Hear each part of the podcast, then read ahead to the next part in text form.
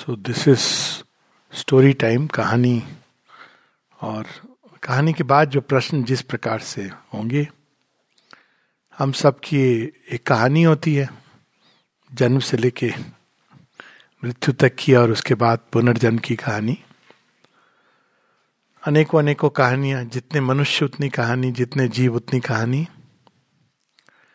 पर इन कहानियों की कहानी क्या है? कहाँ से कहानी शुरू होती है, जिससे सारी कहानियाँ एक अलग अलग सूत्र के रूप में निकलती है। यानी सृष्टि की कहानी, वहीं से सबकी कहानी शुरू होती है। और उस कहानी को जान के ही हम अपने ही जीवन के मूल को पकड़ सकते हैं। तो सृष्टि की कैसे प्रारंभ हुई, इसकी अलग अलग जगहों पे हमको कथाएँ सुनने को मिलती हैं। ऋग्वेद है, उसमें दसम मंडल में है कहानी, और भी कई जगहों पर है। अगर हम देवी पुराण पढ़ेंगे तो वो थोड़ा डिफरेंट स्लाइट डिफरेंट टचेज हैं, लेकिन एक चीज़ में लगभग यूनैनिमस एक, सब लोग एक बात को मानते हैं। सब लोग मतलब जिन ऋषियों ने देखा जो वहाँ तक पहुँचे, कि एक ऐसी अवस्था है ओरिजिन में ओरिजिन को हम प्रारंभ भी नहीं कह सकते हैं, क्योंकि वो काल और देश की सीमा के परे है। उससे देश और काल में ने जन्म लिया है। तो एक ऐसी अवस्था है ओरिजिन की, जिसके बारे में कुछ नहीं कहा जा सकता, यह भी नहीं कि वो है या नहीं है। तो कई बार ऋषियों की वाणी में सुनने को मिलता है, नेति नेति, नॉट दिस नॉट दिस ये भी सुनने को मिलता है, इति इति यह भी यह भी यह भी। ऐसा वो क्यों कहते हैं? नेति नेति इसलिए कहते हैं क्योंकि वो एक ऐसी अवस्था है जिसको आप किसी तरह से डिफाइन नहीं कर सकते जब हम किसी भी बात को डिफाइन करते हैं तो हम तीन पैरामीटर्स होते हैं, उसका नाम क्या है, उसका रूप क्या है, कालखंड, ये टाइम स्पेस का कन्फिग्रेशन है हमारा। क्वालिटीज, इसी तरह हम किसी चीज़ को डिफाइन करते हैं। कोई चीज़ क्या है तो हम ये सारे पैरामीटर से डिफाइन करते हैं। लेकिन वह जिससे ये सारे नाम, रूप, काल, खंड, काल की गति, ताल, छंद, लय ने जन्म लिया हो, आप उसको किसी भी किसी भी प्रकार के रूप से डिफाइन नहीं कर सकते हैं। फॉर इंस्टेंस, हम ये कह सकते हैं कि शिव जी के डमरू से, उसको थोड़ा क्वालिफाई कर दूँ शिव जी के राइट साइड के डमरू से संस्कृत निकलती है। लेफ़्ट हैंड में जब डमरू लेते हैं तो तमिल निकलती है। उनके मुख से जब नाद स्वर होता है तो सृष्टि का प्रारंभ होता है। लेकिन हम रिवर्स नहीं कह सकते कि संस्कृत के द्वारा शिव जाने जाएँगे या उस नाद के द्वारा शिव जाने जाएँगे। यानी एक ऐसी स्टेट है जिसको इनडिफाइनेबल आप उसको किसी भी तरह बाँध नहीं सकते हो किसी मेंटल डेफिनेशन में किसी कंसेप्ट में किसी परसेप्ट में। ना आप ये कह सकते हो कि वो दिन है ना ये कह सकते हैं कि रात है। ना ये कह सकते हैं कि ये आ, इस प्रकार है ना ये कह सकते हैं कि वो उस प्रकार है। ना हम कह सकते हैं कि वो काल की अवस्था है ना ये कह सकते हैं कि कालातीत है। कालातीत में भी आप काल को रेफरेंस पॉइंट लेकर के बना रहे हैं कालातीत अवस्था जो काल के परे है। तो एक ऐसी अवस्था है जिसके बारे में कुछ नहीं कहा जा सकता। तो इसका अर्थ क्या है कि वो है ही नहीं? नहीं। ऋषि कहते हैं कि वो अनुभव गम्य है, लेकिन उसको वर्णन नहीं किया जा सकता। वर्णन के परे है इनएफेबल है। शेयरविंद इसको अपने अंदाज में कहते हैं कि उनकी पोयम है पर ब्रह्म अब ये कहने के लिए पर ब्रह्म लेकिन कोई उसको डिफाइन नहीं कर सकता है। तो कहते हैं He is, we cannot say, nor he is not, for nothing too is a conception of himself unguessed. बड़ा मज़ा आता है ये सब चीज़ें पढ़े लोग कहते अरे ये क्या? लेकिन आप देखिए माइंड किस दिशा में जा रहा है? माइंड हमेशा फ्रेम्स में रहता है। ये कहो भगवान है कि नहीं है? बुद्ध देव जी से किसी ने पूछा आके सुना है कि आप भगवान के अस्तित्व को नहीं मानते हो? तो बुद्ध ने कहा, तुम जाके ढूंढो। हाँ ये सच है।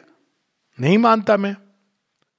बड़ा खुश हो। बाहर आके बताया सबको, देखो, बुद्ध नहीं मानते भगवान के अस्तित्व को।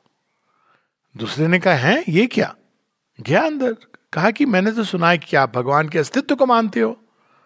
बुद्ध ने कहा, हाँ, ढूंढो। तो बाहर आके उसने कहा, बुद्ध मानते हैं भगवान के अस्तित्व? बाहर गुटों में लड़ाइयाँ हो रही है।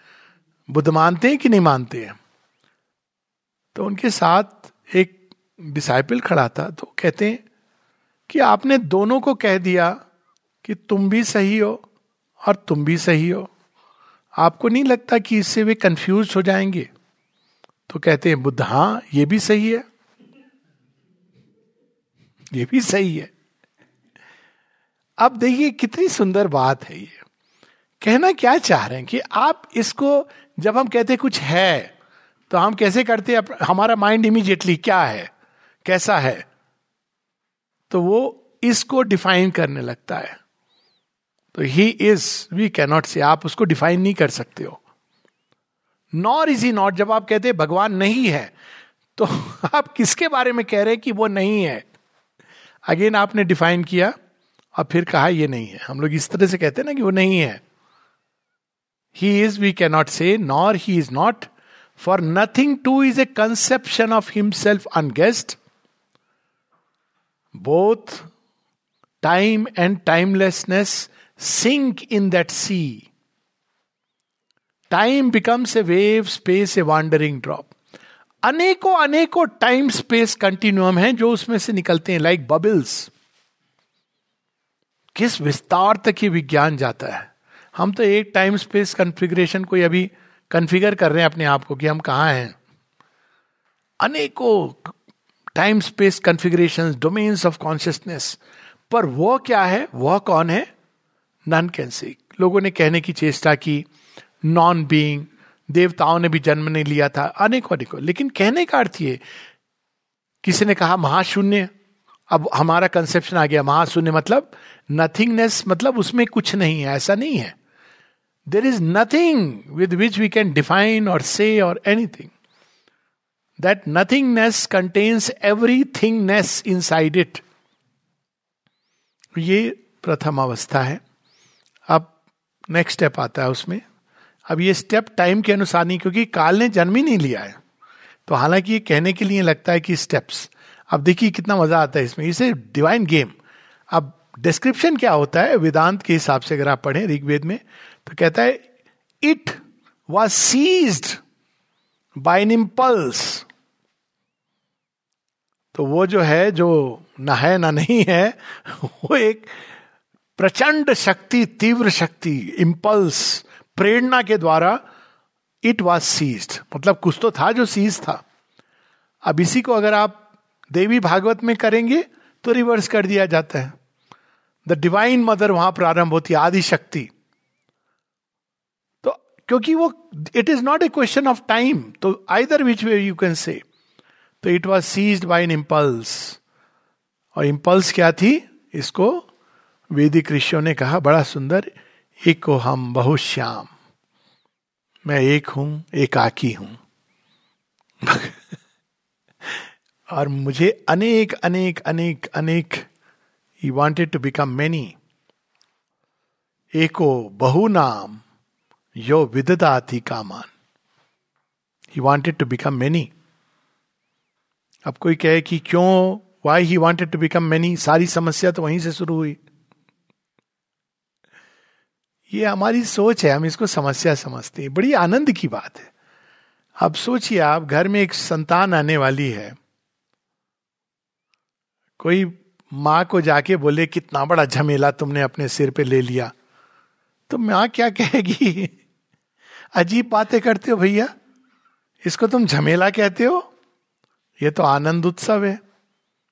तो उस एंड से जब हम देखते हैं तो वो आनंद का प्रकटन है। उसका कोई कारण नहीं होता मेंटली कि ये करके ये होगा, वो करके होगा। वही जो क्रिएशन का आनंद है और वो आनंद मैनी फोल्ड है, क्योंकि वो अनंत है। लेकिन वो सीधा it was seized by an impulse to become many तो सीधा मैनी नहीं बन जाते हैं। अब वो मैनी क्या है, अभी तक तो उसके अंदर कोई गणना नहीं है। तो नेक्स्ट स्टेप होती है जब वो अपने ही अंदर, अपने आप को कंसेंट्रेट करता है। उसको कहा जाता है तप, ताप। हम लोग अक्सर ना तपस्या वर्ड तो तपस्या का नाम लेते हमको क्या चीज़ें स्मरण आती हैं? सफ़ेद वस्त्र या गेरुआ वस्त्र। दाढ़ी ज़रूर होनी चाहिए। एक बगल में दंड होना चाहिए। आँखें मुंदी होनी चाहिए और कुछ ऐसा कुछ होना चाहिए। लेकिन तप का अर्थ क्या होता है? देखिए, एक वर्ड है हिंदी में ताप। टेम्परेचर जब बढ़ जाता है। इंद्रियाँ भी नहीं जन्म हुई हैं उस समय। पर इंद्रिया निग्रह के द्वारा तप मनुष्य करते हैं। तप आप कंसेंट्रेट करते हो तो उसमें वो अगर ह्यूमन साइड से देखेंगे तो वो उसका एक एक ही स्टार्ट है वो। बहुत कुछ आगे जाता है। लेकिन जब किसी भी चीज़ को हम कंसेंट्रेट करते हैं तो वो तप होता है। इसलिए आप फायर कैसे होता है? आग कैसे, आप हीट करते हैं किसी चीज़ को, पानी डाल करके एक तसले में तो कैसे गर्म होती है? पानी के मॉलिक्यूल्स को क्या होता है? वो अग्नि जो होती है तो उनके अंदर एक इंटेंस एक्टिविटी होती है। एंड दैट इज़ बिकम्स ताप। अब जब ताप होता है तो कंसंट्रेशन होती है, जो एनर्जी की, वो एस्केप करना चाहती है। तो बाहर निकलेगी, नहीं तो pressure cooker that's the same principle original pressure cooker भगवान का। तो ताप जब करते हैं तो ही अपियर्स एज हिरण्य गर्भ अब वहाँ जितनी उनकी संभावना है, तप के द्वारा वो अंदर ही अंदर प्रकट हो रही हैं। अब जब वो प्रकट हो रही हैं तो अब उनके अंदर से फिर नेक्स्ट स्टेप पर जो ओरिजिनल चार जो उनके भगवान के साथ जुड़ी हुई हैं, वह प्रकट होती हैं एज फोर ग्रेट गॉड्स कौन है वो फोर ग्रेट गॉड्स सत, चित, आनंद। Pure existence Brahma. Brahman. Consciousness force चित शक्ति, चित तपस। चित स्वरूप महाविष्णु तप स्वरूप महाशिव आनंद घन घनश्याम श्री कृष्ण ये फोर ओरिजिनल गॉड्स आप इंडियन पेंथियन में देखिए तो ये आपको अंत में चार ये, तीन ट्रिनिटी हम कहते हैं और आनंद श्री कृष्ण ये these are the four original अब ये फोर ओरिजिनल गॉड्स हैं, अब ये क्रिएट कैसे करेंगे? तो ये क्रिएशन तभी होगा इनके लिए, क्योंकि ये तो अपने आप में ये कहाँ क्रिएट करेंगे, कैसे क्रिएट करेंगे? तो कोई ग्राउंड बनेगा टाइम स्पेस का कोई फ़ील्ड बनेगा जहाँ क्रिएशन होगा। तो ये क्या करते हैं? अपने ही आप को अपने अंदर संवरण करते हैं। बड़ा इंटरेस्टिंग चीज़ है। संवरण क्या होता है? अब आपने पेड़ को कह दिया, भैया, हमको और बीज चाहिए। तो पेड़ क्या करता है? अपनी सारी ऊर्जा को केंद्रित करता है कुछ बीजों में और उसको भूमि पर डालता है। तो अपने ही आप को संवरण करके, इसको शेरविंद कहते हैं इन्वोल्यूशन लेकिन वेदों की कहानी में इसको इस तरह से बताया गया कि उनकी शक्ति उनके अंदर से प्रकट हुई और वो सृष्टि करने के लिए चलती चली गई, बढ़ती चली गई। ये चारों ओरिजिनल शक्तियाँ।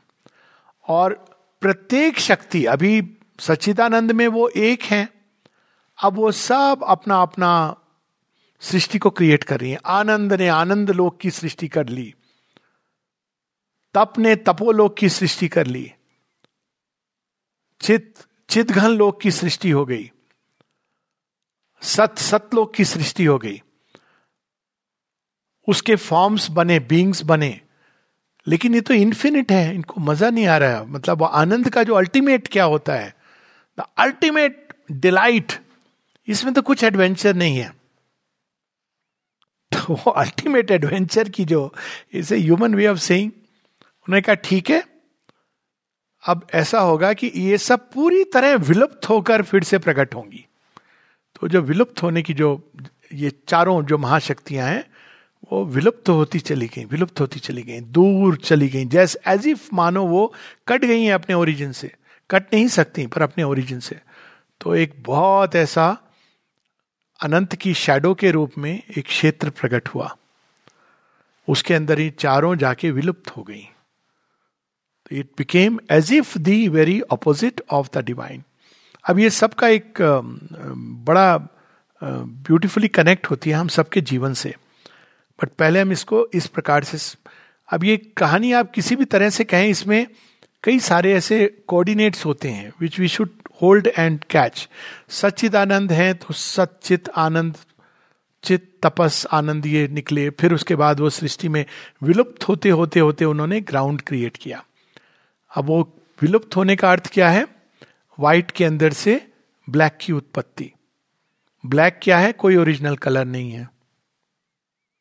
आप व्हाइट को छिपा दीजिए तो ब्लैक हो जाता है। Is no original colour called black black is जब सारे रंग अंदर रह गए, बाहर कुछ नहीं निकला तो ब्लैक हो गया। लेकिन सारे अंदर हैं ब्लैक होल ब्लैक होल के अंदर क्या होती है? लाइट कंसेंट्रेटेड लाइट इतनी ट्रमेंडस लाइट तो उसने कंसेंट्रेशन के द्वारा अपने आप को छिपा लिया। अभी एक क्षण के लिए हम ये भगवान से जटिल प्रश्न करें कि क्यों छिपा लिया भाई? आएगा वो प्रश्न भी उचित समय पर। अब जब छिपा लिया, लेकिन छिपा तो वही है, अब वो निकलेगा कभी तो कभी। अब वहाँ से धीरे धीरे धीरे सृष्टि को उसने रिलीज़ करना शुरू किया। वही शक्ति जो छिपी हुई थी ऑपोजिट बन गई थी, वो धीरे धीरे धीरे धीरे रिलीज़ होनी शुरू होती है। अब इस कहानी को ऋग्वेद में एक बड़े इंटरेस्टिंग ढंग से कहा गया। एक ह्यूमन स्टोरी के रूप में ब्रह्म जया ब्रह्म और उनकी शक्ति। ईश्वर और उनकी शक्ति डिवाइन या उनकी पावर तो एक बार अपने घर चली जाती है। घर से दूर चली जाती घर नहीं, घर से दूर चली जाती है। और थोड़े दिन तक तो ब्रह्म कहते हैं, बहुत अच्छी बात है, ठीक है फॉर सम टाइम पर देखते हैं कि उनके जाने से इनकी तो शक्ति क्षीण होती चली जा रही है। तो गॉड्स ये क्या हो गया? कहाँ है? मेरी ब्रह्म जया कहाँ है? मेरी शक्ति। तो गॉड्स कहते हैं, वो तो वहाँ जाके छिप गई है जहाँ हमारी दृष्टि तक नहीं जा रही है. अब देखिए कितनी इंटरेस्टिंग लीला और ये कई स्टोरीज में कनेक्टेड है भारतवर्ष की थोड़े थोड़े वेरिएशन के साथ। तो कहते हैं कि we have to call her back okay तो वरुण वरुण इज़ वास्ट वो देखते हैं, नीचे तक वो कहते हैं, वो तो उस महाअंधकार में जाके छिप गई है। महाअंधकार क्या है? उन्होंने ही उसका आवरण बनाया, उसको चीरना आसान नहीं है। उसमें छिप गई हैं। तो कौन जाएगा लाने के लिए? अग्नि से पूछते हैं। अग्नि कहते हैं, मैं जा सकता हूँ, लेकिन अकेला पर्याप्त नहीं हूँ, मैं वो जहाँ वही छिप गई, वहाँ मैं कहाँ से प्रकट रहूँगा? तो सोम आनंद को कहते हैं, आप चलोगे? कहते हैं हाँ चलो, मैं बुलाऊँगा। लेकिन फिर भी वो, दे आर नॉट श्योर कि whether they can do it और नॉट। तो जो ओरिजिनल प्रेरणा हुई थी जो हम लोग पढ़ते ना क्रिएशन की आद्य शक्ति उनके पास जाते हैं। कहते ये देखिए ये घटना हो गई है हमें अब ये काम मिला है। तो आप या तो आप चले कहते नहीं एक तो जाके वहाँ हो गया है मैं भी चली जाऊँगी जो परमोच्च ओरिजिनल आद्य शक्ति है। तो तो मैं लेकिन अपने अंदर से मेरा जो सबसे सुंदर सबसे अधिक आ, कोर है मेरा उसका अंश मैं तुम्हें देती हूँ। तुम उसको लेके जाओ। कहते हैं हाँ then we are ready to go तो डिवाइन मदर अपने हृदय की गहराई से अपना एक कोर निकाल के देती हैं। प्योरेस्ट मोस्ट ब्यूटिफुल अब ये देवता उस कोर को लेकर के जाते हैं अंदर तक। और जाते हैं सबसे पहले सोम आनंद पहुँचते, कहते हैं, आप चलेंगी? माते तो वो तैयार होती, चलो। रास्ता कौन लीड करेगा? अग्नि कहता है, अब मैं करूँगा। अब तुम्हारा काम था ये करना कि उनको बस कह दो कि चलो। मार्ग मैं लीड करूँगा। वरुण दिखाते हैं कहाँ है। सोम उनको चलने के लिए प्रेरित करते हैं, अग्नि लीड करते हैं। और साथ साथ कौन चलता है इन गॉड्स के? वो अंश जो उनके अंदर से डिवाइन मदर सुप्रीम मदर के अंदर से अंश है। अब वो धीरे धीरे धीरे धीरे रिकवरी होती है। वापस वो कहा जा रही हैं? अपने घर। इस कहानी का हमारे जीवन से क्या संबंध है? इसी कहानी का संबंध है। बाकी सारी कहानियों का फ्रैंकली कोई संबंध नहीं है। हम सबके अंदर, वो जो डिवाइन मदर का सबसे मोस्ट ब्यूटीफुल पार्ट है, वही सोल परा प्रकृति जीव भूता क्या कहते हैं श्री कृष्ण? परा प्रकृति दैट डिवाइन पावर परा प्रकृति ये निम्न प्रकृति है प्रकृति भी जिनसे जन्म लेती परा प्रकृति वही जीव को अपने अंदर से प्रकट करती परा प्रकृति जीव भूता तो वह डिवाइन मदर की संतान है हमारे अंदर एक सबसे सुंदर पार्ट मतलब वो ऐसी शक्ति की देवताओं को भी चाहिए जिसके बिना उनका काम अधूरा है तो वह शक्ति इस सृष्टि से वर्ल्ड मदर को स्टेप बाय स्टेप रेस्क्यू कर रही है। तो हुई सुप्रीम मदर, जिन्होंने प्रेरणा दी, फिर वो ईश्वर और शक्ति वर्ल्ड मदर के रूप में, और वर्ल्ड मदर चली जाती हैं, साथ में साइकिक बींग आ रहा है, देवता भी साथ में आ रहे हैं। तो अब हमारा ओरिजिनल कॉन्स्टिट्यूशन क्या है? हम सबके अंदर वर्ल्ड मदर हैं, और उनका एक पोर्शन ऑफ़ ईश्वर उन, जहाँ वो है, वो वही है।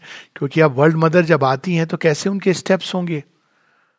तो वहाँ पे अनेकों अनेकों फॉर्म्स बनते हैं। एक सीढ़ी चढ़ के, दूसरी सीढ़ी चढ़ के।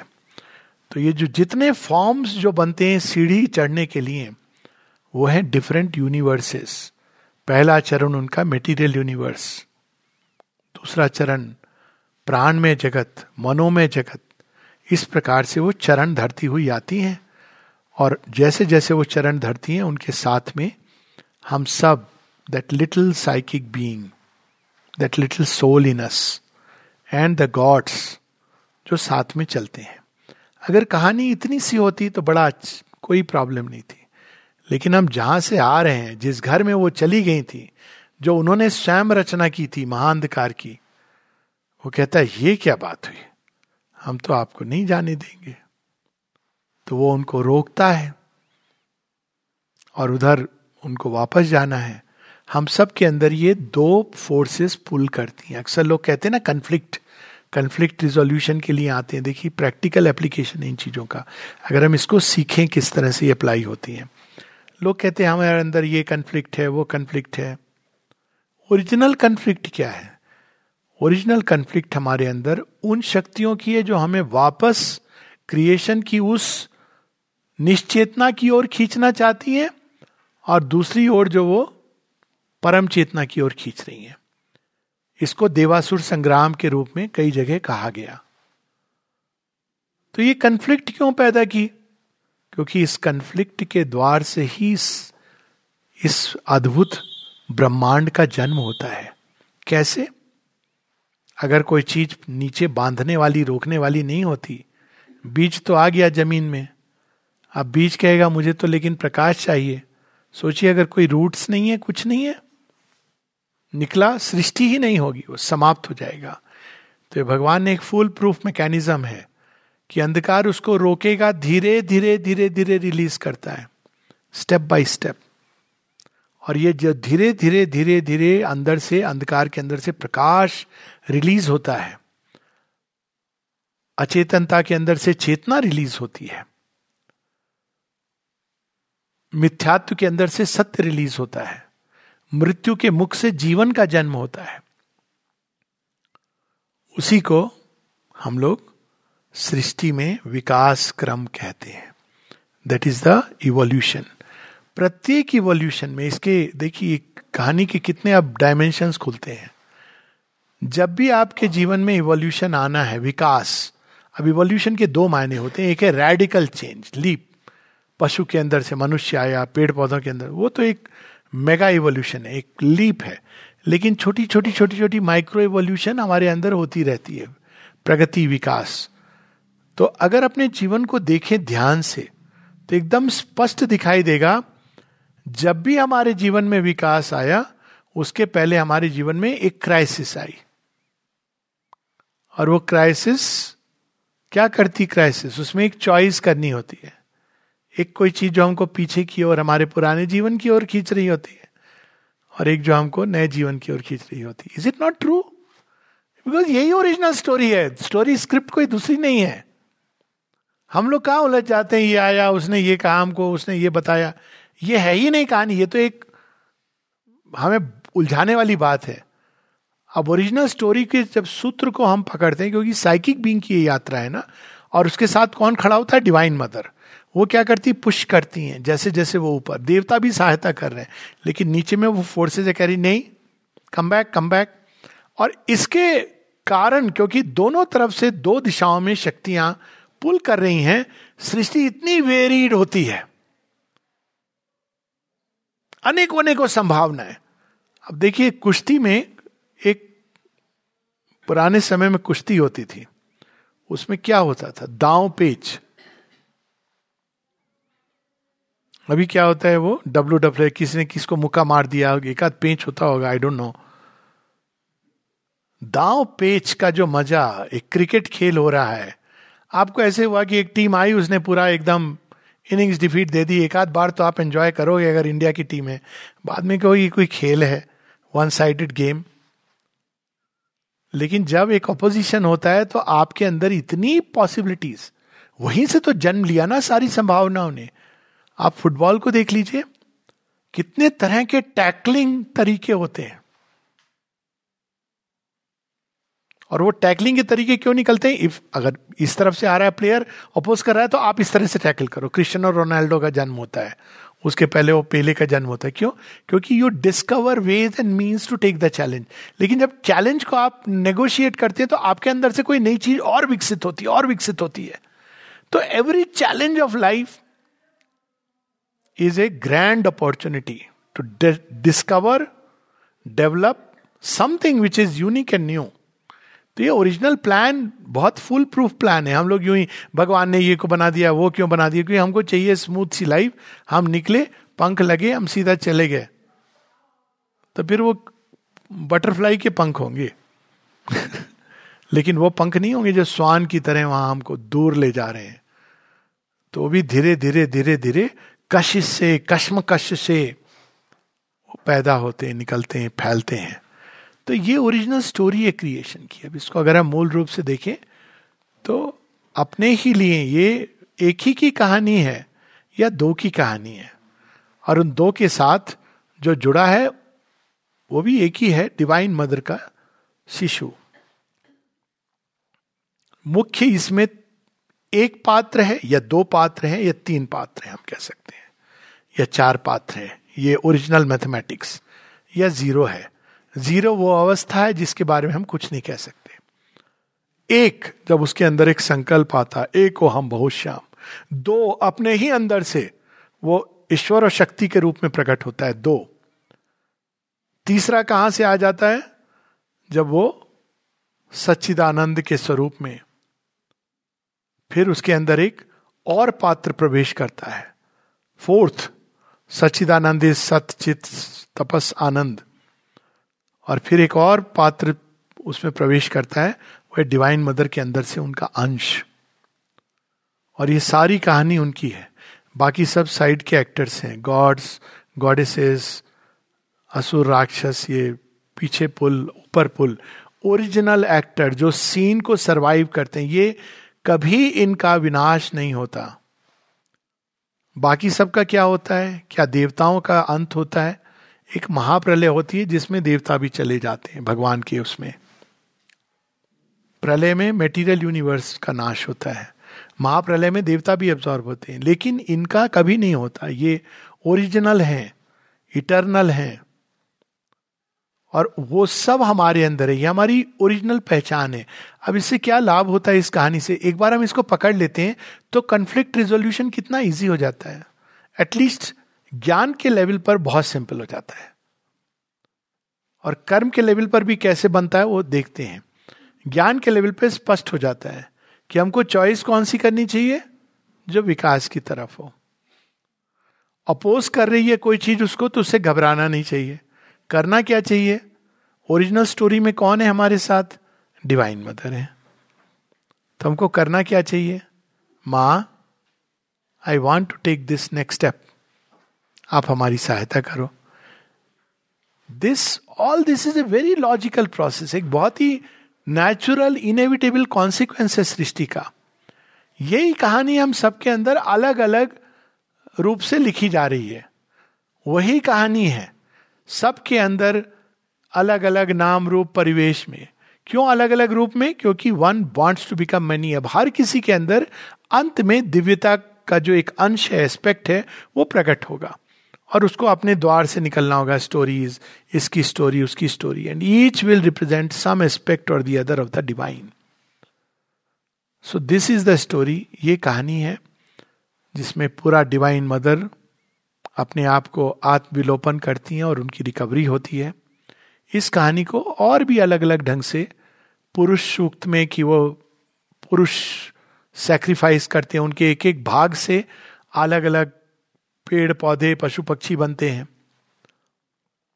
अलग प्रकार की ह्यूमैनिटीज बनती हैं लेयर्स ऑफ़ ह्यूमैनिटी उनके चरणों से जन्म लेती है एक प्रकार की ह्यूमैनिटी उनके उदर और जंघा से अलग प्रकार की ह्यूमैनिटी उनके वक्षस्थल और भुजाओं से अलग प्रकार की ह्यूमैनिटी उनके मस्तक से अलग प्रकार की ह्यूमैनिटी जन्म लेती है। Again these are the same four eternal truths वो चारों जो शेरविंद इसको चार महाशक्तियों के रूप में वर्णन करते हैं। सेम स्टोरी एक और स्टोरी जो इस स्टोरी से जुड़ी हुई है। और वो हम सब सेलिब्रेट करते हैं, दुर्गा पूजा के समय। दुर्गा पूजा के समय क्या होता है? डिवाइन मदर को हम बुला रहे हैं वापस। तो देखा है ना कितनी इंटरेस्टिंग स्टोरी होती है। जाते हैं, ढोल पीट के बुलाते हैं नव दुर्गा होती हैं। तो पहला रूप तो नव दुर्गा का क्या होता है? शैल बाला पर्वत के अंदर जो जन्म लेती हैं डिवाइन एनर्जी सी शैल बाला मेटीरियल वर्ल्ड के अंदर जो एक डिवाइन एनर्जी जो उसको ऊपर ले जाएगी। तो अग्नि लीड करते हैं वे। अग्नि कौन है? आगे। उससे आता है अग्नि। आगे। आगे बढ़ो आगे बढ़ो। अग। अग मीन्स फॉरवर्ड और सपोर्ट कौन करता है पीछे से इस जर्नी को? आनंद। जीवन में आनंद ना हो तो आप आगे नहीं बढ़ सकते। आनंद, अब देखिए, दोनों का कनेक्शन कितना सुंदर है। इनकी बड़ी प्रैक्टिकल इंप्लीकेशन है। एज ए साइकेट्रिस्ट में तो बड़ा मज़ा आता है इन कहानियों में। प्रैक्टिकल इंप्लीकेशन क्या है? अगर आपके अंदर आनंद की कमी हो रही है, डिप्रेशन में जा रहे हो, इसका मतलब है आगे नहीं बढ़ रहा मैं। अग्नि और आनंद जुड़े हुए अंत में भी आनंद मिलता है, रास्ते में पीछे पीछे चलता है। लोग क्या करते हैं? रिवर्स कर देते हैं। कहते हैं, आनंद नहीं आ रहा। क्यों नहीं आ रहा? अग्नि आप, अग्नि को बढ़ाओ, आगे बढ़ो। आगे बढ़ो, देखो आनंद आएगा। Don't remain stuck in a particular state और सिचुएशन सबसे जो भयंकर स्थिति आई कैन टेल यू जब आप एक अवस्था में स्टक हो जाते हो। ना इधर जा पा रहे हो, ना उधर जा पा रहे हो। अब बाहर से हो सकता है कि आप नहीं जा पाओ कई बार। जीवन है। अंदर से तो बढ़ने से कोई नहीं रोक सकता। हो सकता है बाहर से आपकी जीवन इस तरह के बंधनों में है कि आप नहीं जा सकते आगे। But can anybody stop you from progressing inside no किसका सहारा लेना होगा? अग्नि है। अग्नि किधर ले जाएँगी? वरुण के क्षेत्र में वास्टनेस की ओर। Vastness is a remedy of many things कई सारी चीज़ें जब हम चीज़ों को छोटे, सीमित करके देखते हैं तो वो बहुत भयंकर नज़र आती हैं। जैसे कुछ लोग होते हैं, उनकी मानसिकता क्या होती है? आपने एक अच्छा वस्त्र लिया, साड़ी पहनी, बहुत अच्छी। आप गए तो दो प्रकार के लोग मिलेंगे। एक जो कहेंगे, बहुत अच्छी लग रही है बहन, तुम पर ये साड़ी। दूसरा बड़े ध्यान से देख रहा है, आपको लग रहा है ये अप्रिशिएट करेगा कि क्या कहेगा? कहेगा, ये, इसमें वो दाग हल्का सा दिखाई दे रहा है उसको। या और भी कुछ कहेगा। कि ये कहाँ से ली? अब आपने अगर उसको बता दिया कि ये साड़ी हमने दो हज़ार, ढाई हज़ार, पता नहीं मुझे I have no clue about the cost but आपने कह दिया, मान लो दो हज़ार की साड़ी ली। ये तो लाजपत नगर में दो सौ रुपए की मिल रही थी वहाँ पे। पता कुछ नहीं है। ना मटेरियल का पता है, ना किसी चीज़ का पता है। क्यों? क्योंकि वो केवल उस एस्पेक्ट को देखते हैं, एक छोटा सा दाग। तो उससे क्या हुआ? आपको भी पीड़ा हुई। बताने वाले को भी पीड़ा हुई। लेकिन वरुण क्या करते हैं? This is called self concentration misery क्या है? अब देखिए कितनी इंटरेस्टिंग बात है। अगर आप अपने ऊपर पूरी तरह केवल मैं, मेरे साथ क्या हो रहा है ज़िंदगी में, मेरा क्या हुआ, क्या नहीं हुआ तो दैट इज़ कॉल्ड मिजरी उसी तरह हम निश्चेतना में चले जाते हैं। और वरुण क्या करते हैं? कैसे हमको बताते हैं? वो देखो कितना विशाल है। अनंत काल में बहती हुई धारा, अनंत स्पेस, उसमें ये मोमेंट हमें लगे, अरे, हम इतना मिजरेबल हो रहे हैं इसके लिए. परफेक्ट रेमेडी एक और कहानी इससे जुड़ी है, वरुण जी की। बड़े एकदम मज़ेदार हैं। और शून्य शेप, ये भी स्टोरी हम लोगों की है। देखिए साइकोलॉजी उन्होंने कैसे पढ़ाई? मुझे तो बहुत मज़ा आता है। मुझसे कोई पूछता है कि साइकोलॉजी के लिए कौन सी बुक पढ़े? तो मैं कहता हूँ, महाभारत पढ़ो, पुराण पढ़ो तो गीता पढ़ो तो कहते हैं, फिर मुस्कुरा के अच्छे से अच्छा अच्छा ठीक है। उनको लगता है ये क्या बात कर रहे हैं। कोई वेस्टर्न ऑथर की सर बताइए, फ्रॉयड, हम काल युग को पढ़े, कैसा रहेगा? तो फिर अब अज्ञान में ही जीना है तो पढ़ो फिर ये सब। अब देखिए स्टोरीज के कितने रेमिफिकेशन होते हैं। हमारे जीवन की सारी समस्याओं का इनमें हल है। क्योंकि जब हम अपने ओरिजिन से जुड़ जाते हैं तो हमको पता होता है कि हमको कैसे वहाँ पहुँचना है क्या क्या स्टेप्स है जर्नी के। तो वरुण जी की भी बड़ी इंटरेस्टिंग कहानी है।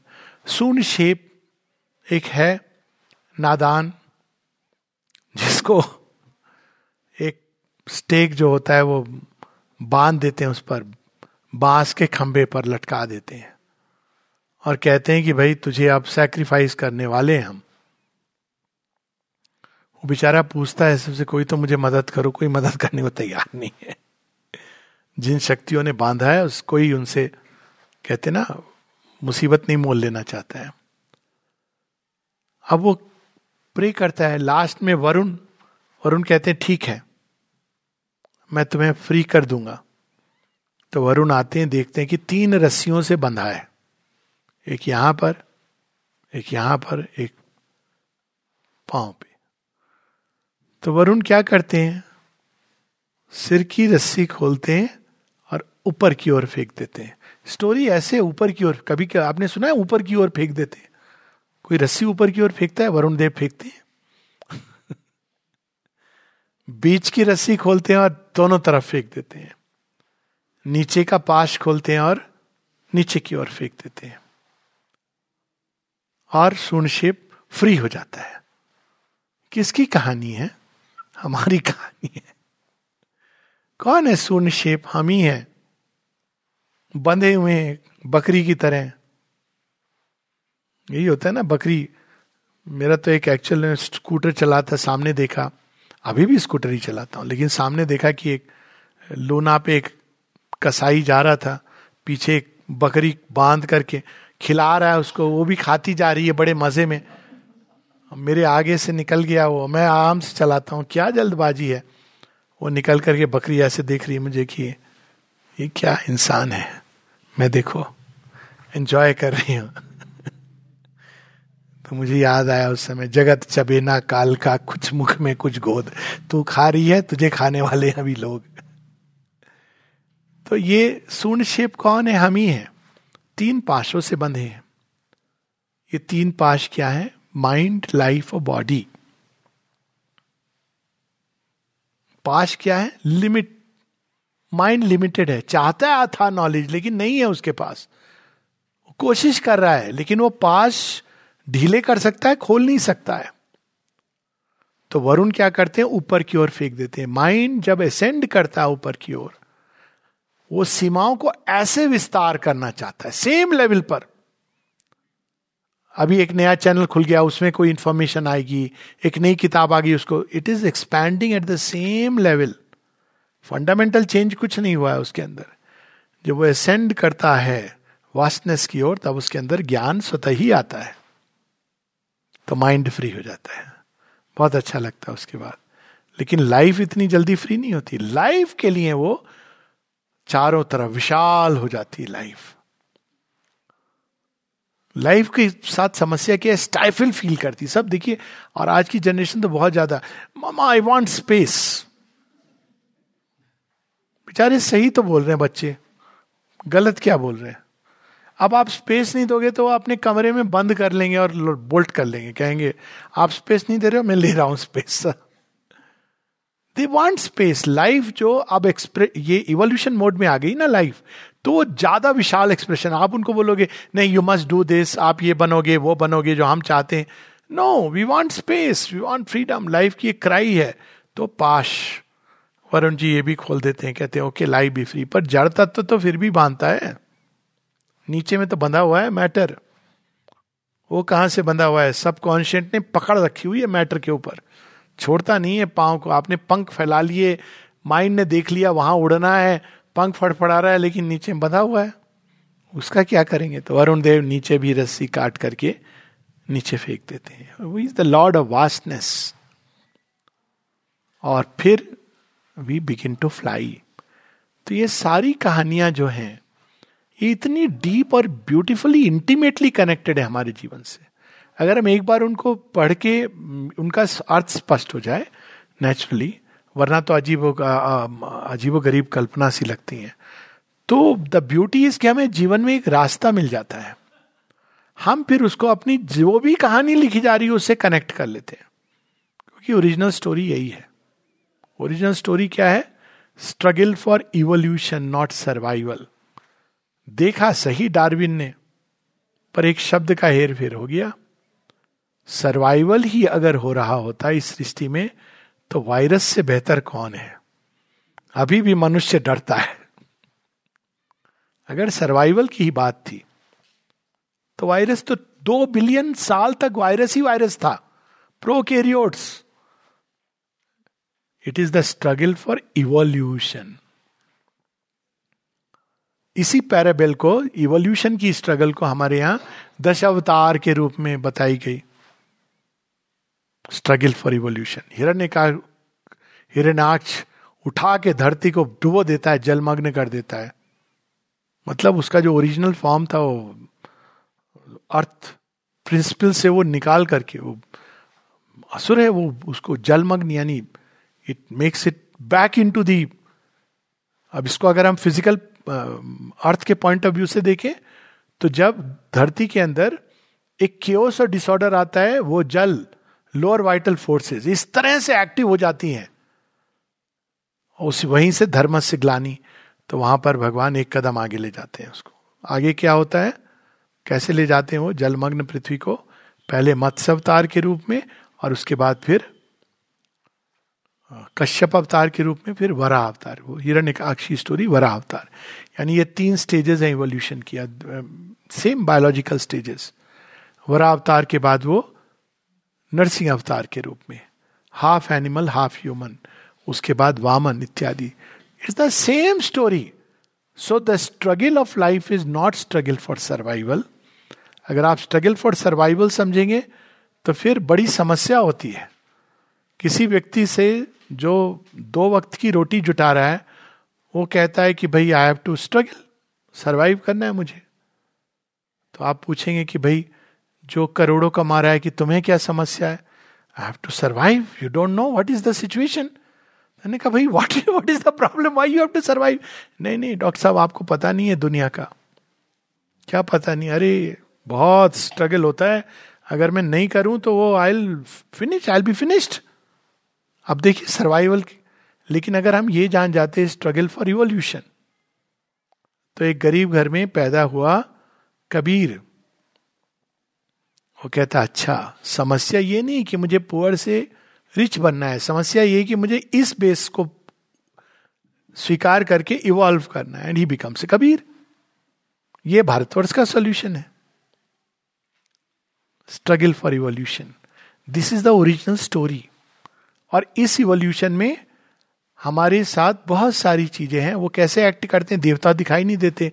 राक्षस ससुर कितनी कल्पनाएँ करते हैं, भारतीय। नहीं, वो दिखाई नहीं देते। बड़े अद्भुत ढंग से कार्य करते हैं। देवता आके हमारे कानों में विस्पर करते हैं। चलो उत्तिष्ठ था जागृता, प्राप्य वरा, निबोधता।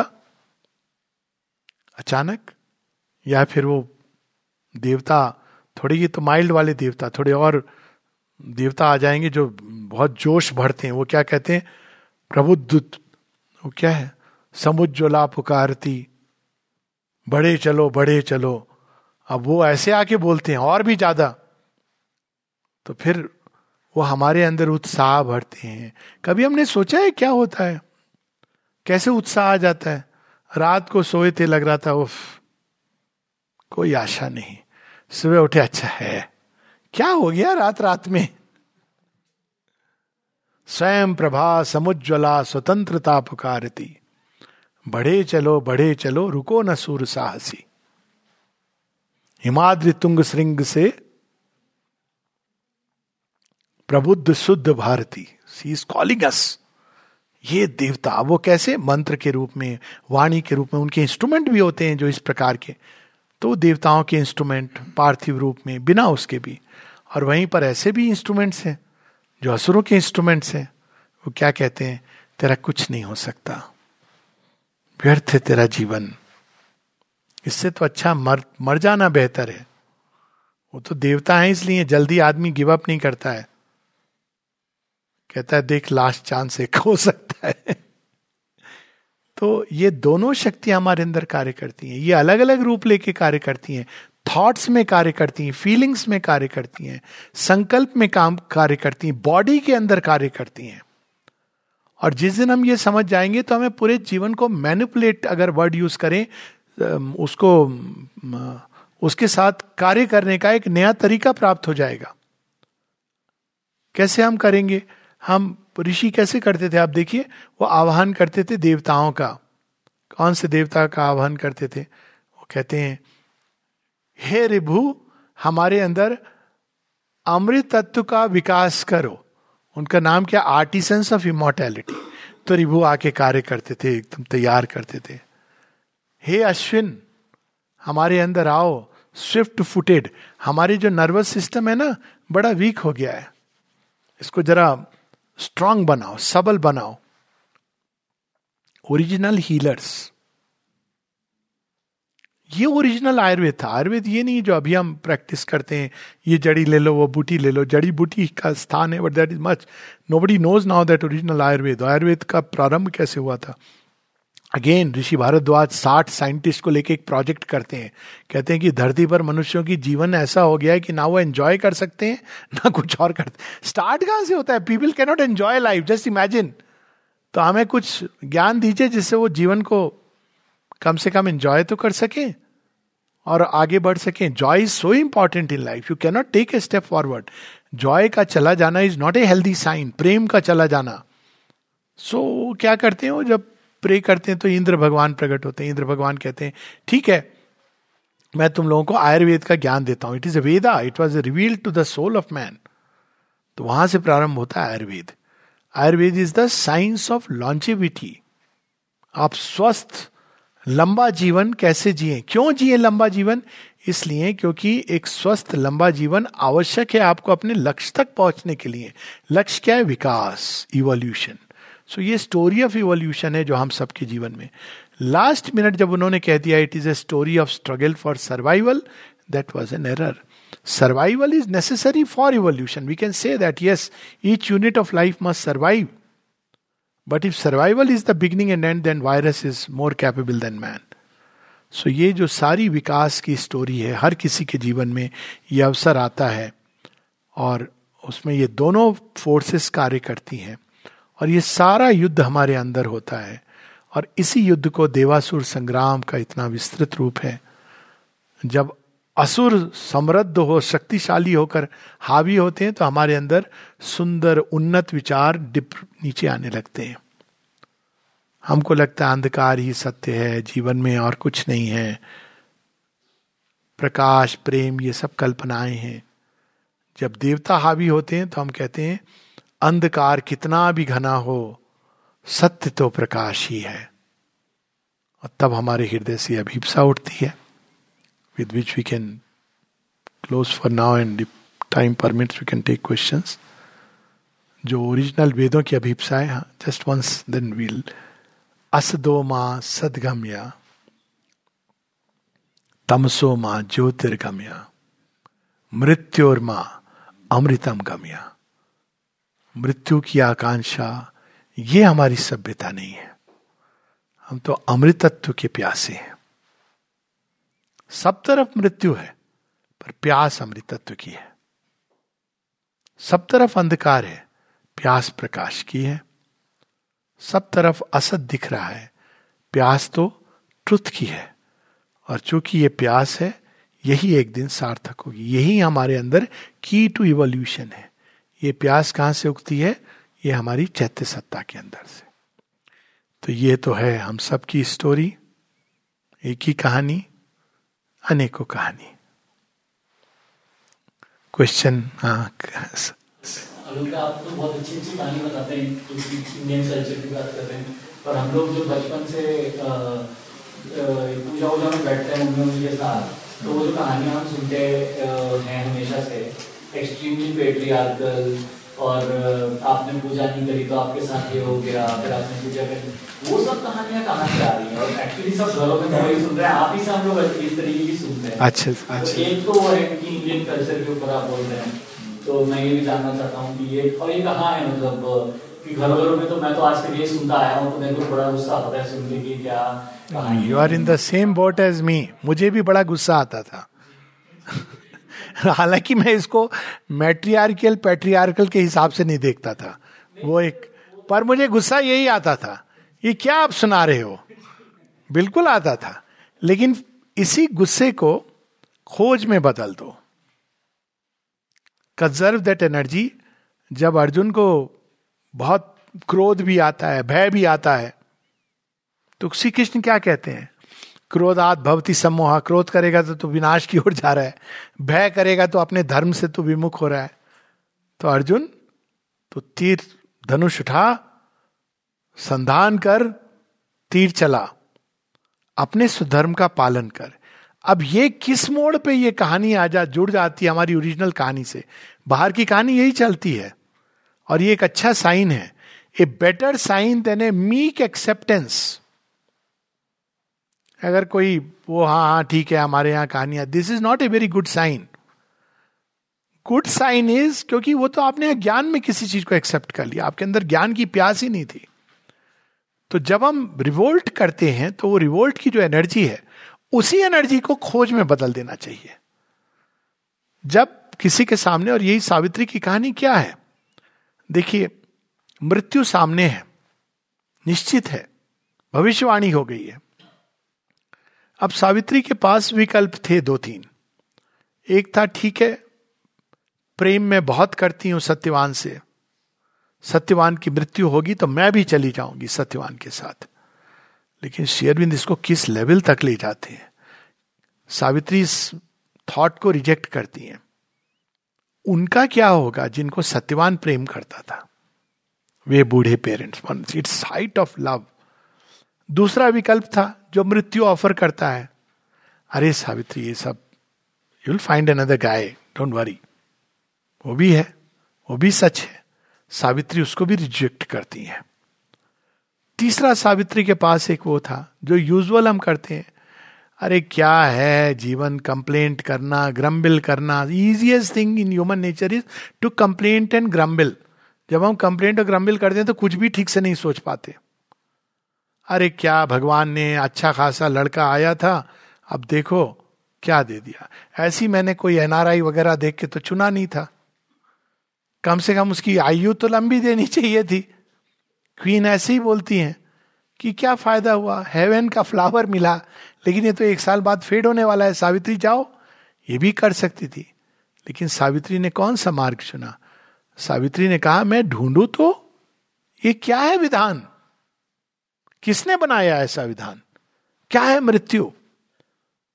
And then you see that the whole story start from there तो ये तीन साधारण विकल्प होते हैं हमारे सामने जब रिवोल्ट आता है। अविश्वास करना एक बहुत सरल, एक कॉमन चीज़ है। पर अविश्वास के आधार पर हम कहा जाते हैं? कई बार मैं ये बात पूछता भी हूँ। लोग कहते हैं कि हमको नहीं विश्वास है भगवान, हम इथीस्ट हैं। मैं कहता हूँ, बहुत अच्छी बात है। नहीं, हम अथीस्ट मतलब दिवान अच्छा ठीक है, आप अथीस्ट हो तो आप जो कर रहे हो जीवन में, इसका आधार क्या है? क्या करना चाहिए? नहीं, हमको, हम बस ये मानते हैं कि एक अच्छा मनुष्य बनना चाहिए। ये वेस्टर्न फिलोसफी है लीकी की वेस्टर्न फिलोसफी है। और भी लोगों ने बटन रसल ने भी इसकी बात की है। क्यों? क्यों क्या होता है? अब हम मनुष्य हैं तो अब आधार तो आपने छीन लिया हमसे। कोई ऐसी परमानेंट चीज़ है ही नहीं।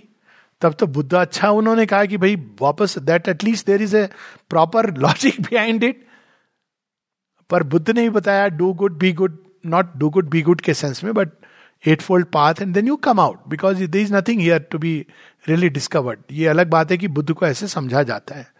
पर एक परमानेंट कोई चीज़ है जिसकी ओर चले आओ। तो अगर हम अविश्वास करते हैं, कोई बात नहीं है, लेकिन श्री कृष्ण कहते हैं, ना, श्रद्धा में हो। मैन इज़ इज़ फेथ तो our faith is in nothingness there is no origin nothing सब केवल एक्सीडेंट चांस हो गया। तो मेरे कंडक्ट कैसे होने चाहिए? How does it matter what I do now we understand कहाँ से वो जो एक वेस्टर्न थॉट में या तो रिलीजन है या ये है। उच्छृंखलता, कैसे भी हम जीवन जिए। क्योंकि आधार चला गया ना, रिलीजन टूट गया। रिलीजन की जगह स्पिरिचुअलिटी थी नहीं। जो थी वो खत्म कर दी थी। नॉस्टिक्स थे देवर स्पिरिचुअल पीपल पर उनको नष्ट कर दिया तो कोई आधार ही नहीं बचा उससे आगे। जब आपने रिलीजन को हटा दिया तो आपके पास फिर what is life lead it any which way फिर आप बाहर पास में जाके चरस के गांजे के अड्डे पे चले जाओ। What difference does it make तो वो देखिए, वो लेफ़्ट लिबरल थॉट हमें किधर ले जाता है? How does it matter now imagine वो एक दो व्यक्तियों की बात नहीं, समाज अगर ऐसा सोचता है तो किधर ले जाता है? Total chaos and degeneration spiritual point of view से it is the forces of darkness they are disintegrating us ठीक है, हम नहीं मानते तो अब हम क्या करें? जानने का प्रयास करें। That is the Indian thought become a seeker बहुत अच्छी अवस्था होती है जब हम विश्वास के परे हो जाते हैं। लेकिन हमको विश्वास और अविश्वास दोनों के परे होना चाहिए। हम नहीं मानते कि ये कहानियाँ में कोई सत्य है तो हम ये कि हम नहीं मानते को भी हम एक, हम नहीं मानते। आप खोजिए कि सत्य क्या है। उसमें एक मनुष्य का मनुष्यत्व है। लेट मी फाइंड कि विधि का विधान क्या है। लोग कहते हैं कि आपने पाप किया इसलिए हो रहा है, आपको दंड दिया जा रहा है। अरे, किस बात का दंड दिया जा रहा है भैया? अगर सबको दंड ही मिल रहा है इस तरह का तो कभी एक फ्लैश होना चाहिए। आपने ये किया था। लॉजिकल तो यही है ना। हम लोग मानते जाते हैं। अजीब लगता है।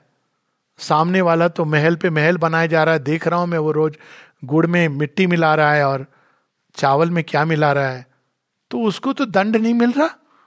और दंड उसको मिल रहा है जो बेचारा ईमानदारी से। आपने कभी देखा है फुटपाथ पे जो लेडीज़ बेचती हैं? बहुत सारी चीज़ें आम बेचती हैं। एक सोशल मैसेज भी इसमें है।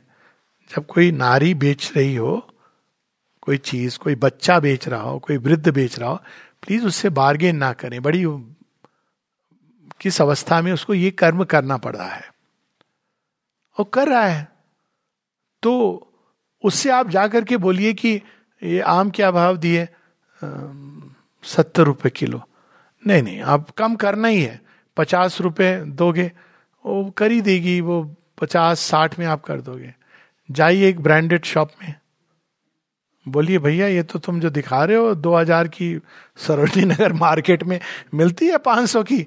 तुम सात सौ में दे दो। नहीं सर, वो पॉइंट सिस्टम है, आपका पॉइंट है कि नहीं? जो कभी आपके काम नहीं आएँगे, उसमें और आप एक विशेष साइकिल में पढ़ोगे। है ना? तो आप उसको, कहा, कौन सा दंड मिल रहा है उसको?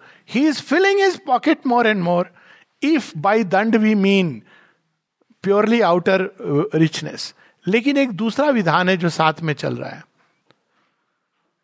वो बाहर से पॉकेट भरता जा रहा है जेब भरती जा रही है कोई चीज़ है जो खाली होती चली जा रही है वो है दिल हृदय हृदय जब खाली होता है तो वहाँ क्या होता है प्रेम का अभाव होता है प्रेम का भाव होता है तो क्या होता है? जॉय चला जाता है।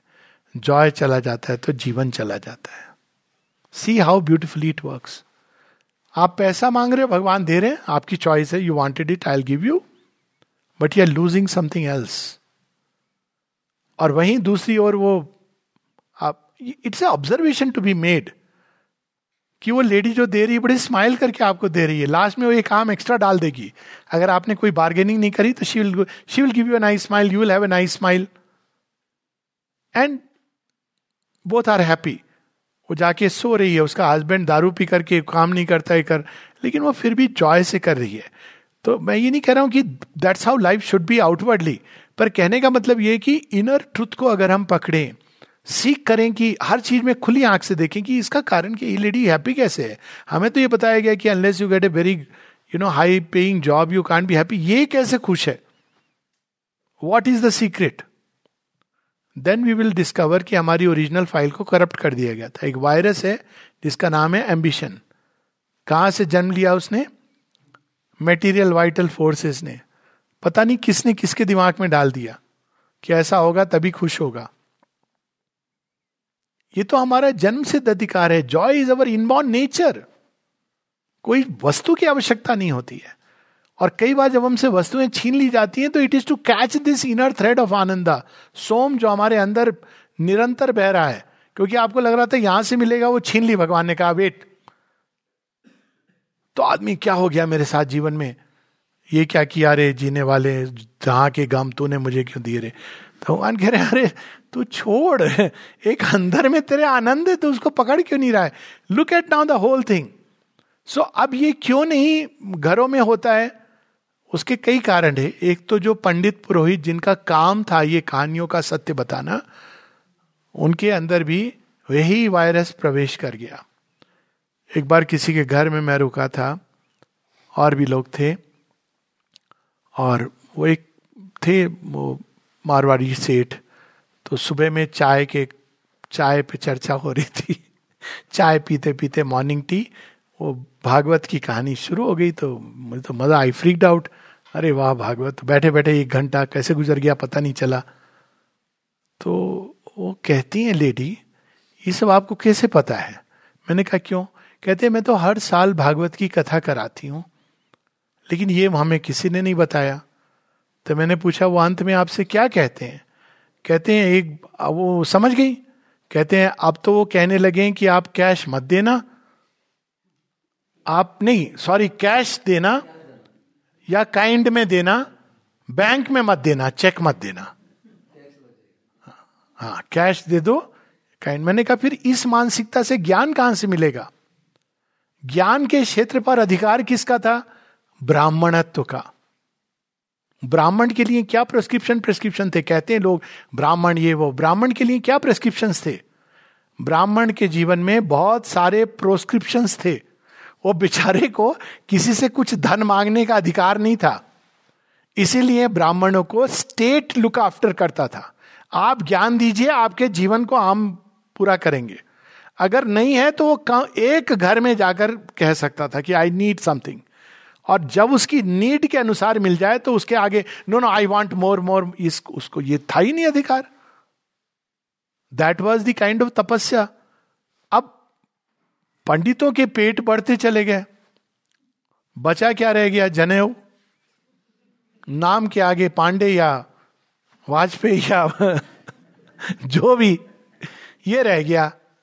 पांडे से पंडा बन गया। आँख नज़र चली गई वहीं पर। मैं अगर पुराने लोगों की तरह कहूँ, कलयुग का प्रभाव है जी।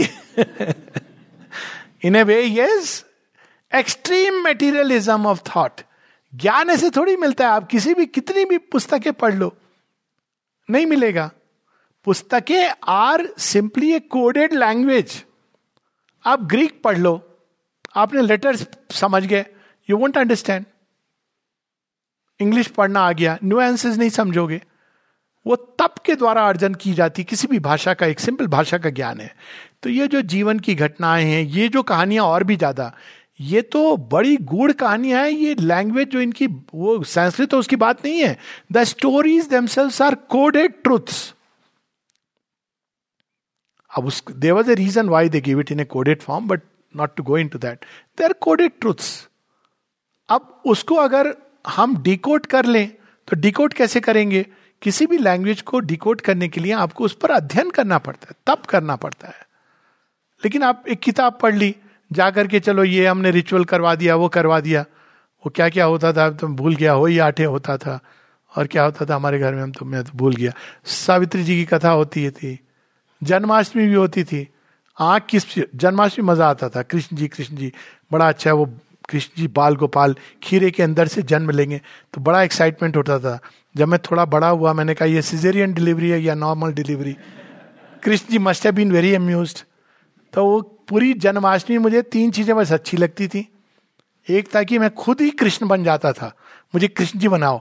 तो मेरी बहन मुझे पहना उना के बिठा देती थी। और बाकायदा लोग आते थे। मुझे बड़ा मज़ा आता था कि अरे, एक दिन ऐसा अद्भुत मज़ा आ गया। दूसरा, वो जो पूरा वो होता था, जो प्रोसेस प्रोसेस ये खीरे के अंदर से अब निकलेंगे और सीधा दही में जाएँगे और फिर चनामृत पिएँगे और तीसरा जो होता था कि व्रत का खाना बड़ा अच्छा होता था। पर कोई अगर ये बताए कि ये भागवत पुराण का अर्थ क्या है? है ही नहीं किसी के पास। उसके लिए तपस्या या कृपा या दोनों साथ साथ तप का अर्थ है कि to seek to know and when you seek to know the first step of knowledge is to go beyond believes and non believes and say with a humble seeker's heart मुझे जानना है। अगर हम अपने व्यूज़ में opinions में उलझे रहते हैं कि हम तो जानते हैं तो समस्या होती है। एक अंतिम कहानी के साथ वी विल स्टॉप हियर कहानी ग्रीक मिथोलॉजी की है। ग्रीस में एक डेल्फी शहर था और वहाँ जो देवी थी वो साल में एक बार वहाँ जो प्रीस्टेस होती थी, उसके ऊपर आती थी, माता आती थी। अब जैसे भी आप इसको कर लें। और उस दिन वो जो प्रोफेसी करती थी, कोई प्रश्न पूछते थे, लोग प्रोफेसी करती थी, वो वो सच होती थी, भविष्यवाणी करती थी। अब उस दिन लोगों ने प्रश्न रखा अच्छा ग्रीस में सबसे अधिक यूनान देश में बुद्धिमान कौन है? वाइस कौन है? तो ओरिकिल डेल्फी प्रिस्टेस ने बोला, सुकरात सोक्रेटिस सुकरात कहीं बाहर गए हुए थे। सुकरात बाहर जब वापस आए तो सबने फूल, माला, ये वो स्वागत के लिए तैयार हैं कि भाई आप आइए, क्या हो गया? आप सबसे बड़े ज्ञानी है। कहा, किसने कहा? वो डेल्फी से ओरेकिल हुई थी। कहता, ये क्या बात हुई? तो सुकरात ने कहा, लेकिन ओरेकिल डेल्फी तो गलत भविष्यवाणी नहीं कर सकती। लेकिन मैं तो मैं जानता हूँ कि मैं कुछ नहीं जानता हूँ। तो ये कैसे हो गई ये बात? तो वो जाते हैं, एक रिसर्च करते हैं। वो एक बायोलॉजिस्ट के पास जाते हैं। अब देखिए कितना विस्तार में, केवल हमारी कहानियों के साथ नहीं है, ये हर दिशा में जाना चाहिए। एक पहले वो फिजिसिस्ट के पास जाते हैं। कहते हैं हाँ भाई, ये संसार कैसे बना, ये सॉलिड मटेरियल वर्ल्ड कहता है एटम्स एटम्स कैसे बने electron proton neutron electron proton neutron कैसे बने? अब तब बोसोन वगैरह डिस्कवर नहीं हुए थे हो जाते तो भी कोई फ़र्क नहीं पड़ता।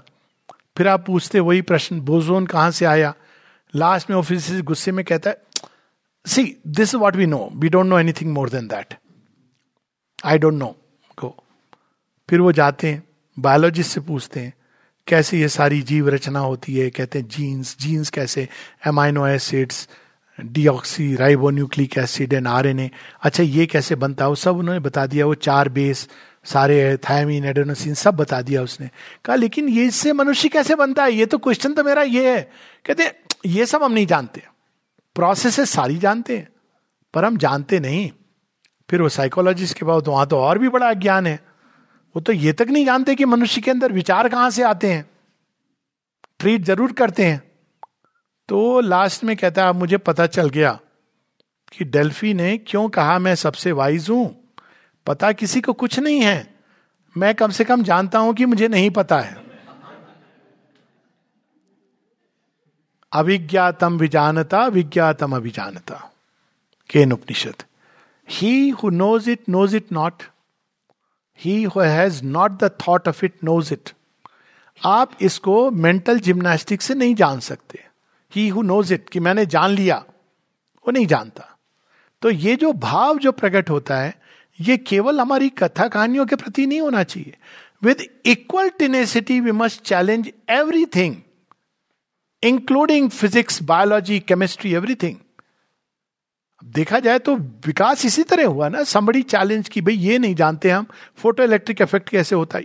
हाउ इट वेंट ना। मैक्स प्लैंक की थ्योरी आई आइंस्टीन की थ्योरी आई कि, भाई, ये चीज़ नहीं नहीं फिट नहीं हो रही।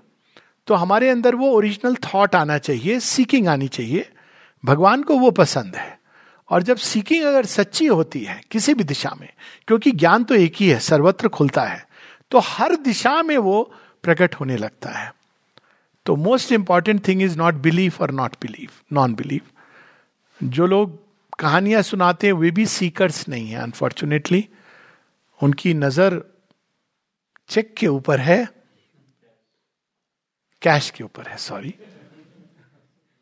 तो सीकर बनना चाहिए हमको. We should become seekers of truth जब सीकिंग होती है तो फिर ज्ञान प्रकट होता है, हर चीज़ प्रकट होती है.